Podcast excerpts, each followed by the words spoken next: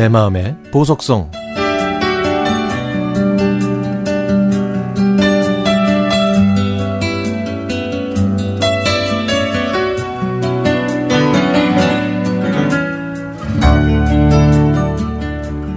시골에 계신 엄마와 통화를 했습니다. 작년 가을 아빠가 돌아가신 후 혼자 계셔서 육남매가 자주 전화를 드리고 교대로 찾아뵙고 있는데요. 하지만 코로나19 바이러스 때문에 엄마를 못 뵌 지 벌써 몇 달이 지났습니다. 그래서 엄마의 안부가 염려되고 궁금했죠. 올해 팔순이라는 연세가 무색할 정도로 저희 엄마는 신식이십니다. 꼰대도 아니고 최신 유행하는 것도 잘 아, 알고 계신 엄마는 아빠와 결혼하시면서 서울에서의 자유롭고 넉넉한 삶을 포기하시고 시골에서 힘든 농장 일을 묵묵히 견디셨습니다. 저는 혼자 계신 엄마가 식사는 거르지 않고 잘 하시는지, 병원에는 잘 다녀오시는지, 무릎도 안 좋은데 다니시는 건 또 어떠신지, 모든 것이 걱정됐죠. 쉰을 코앞에 둔 저도 건강을 지키는 게 쉽지 않다는 걸 잘 알고 있으니까요. 엄마, 아까는 왜 전화 안 받으셨어요? 주무셨어요?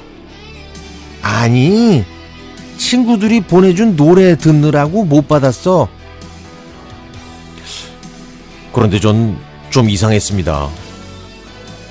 엄마한테 이것저것 여쭙다 보니 세상에나 통화만 하는 요금제인데 친구분들이 메신저로 보내주신 파일로 음악을 들으셨던 겁니다. 엄마, 일단 그거 누르지만 않으면 돼요. 아셨죠? 제가 노래를 다운받아서 다음에 엄마 폰에 넣어드릴게요. 엄마 좋아하시는 노래 있어요? 저는 메모할 준비를 하고 엄마께 여쭈었습니다. 어, 그, 난 말이야. 그 프랭크 시나트라가 좋더라. 송서방이 담아준 그 USB인가 그거, 그거 고장 났는지 이제 잘 안 나오네. 엄마는 10년 전에 큰형부가 USB에 담아준 옛날 팝송을 부엌에서 일하시며 들으셨는데 아파트로 이사하시면서 이 USB가 고장 났던 겁니다. 그 저번에 부천에 사는 친구네 갔는데 그 친구들이 핸드폰으로 좋아하는 노래를 듣더라. 그래서 나도 그거 좀 해달라고 그랬지. 아, 친구분들은 아마도 와이파이나 요금제로 들으셨겠지만 엄마 댁에는 인터넷도 컴퓨터도 없으니 그게 불가능하죠.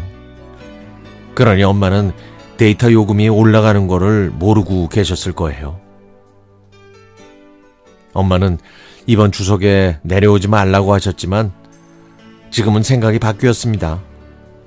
마스크로 중무장 하고 나서 하고서라도 엄마가 소녀 시절에 좋아하셨을 것 같은 옛날 팝송들을 다 뒤져서라도 노트북에 담아가서 엄마의 핸드폰에 넣어드려야겠습니다.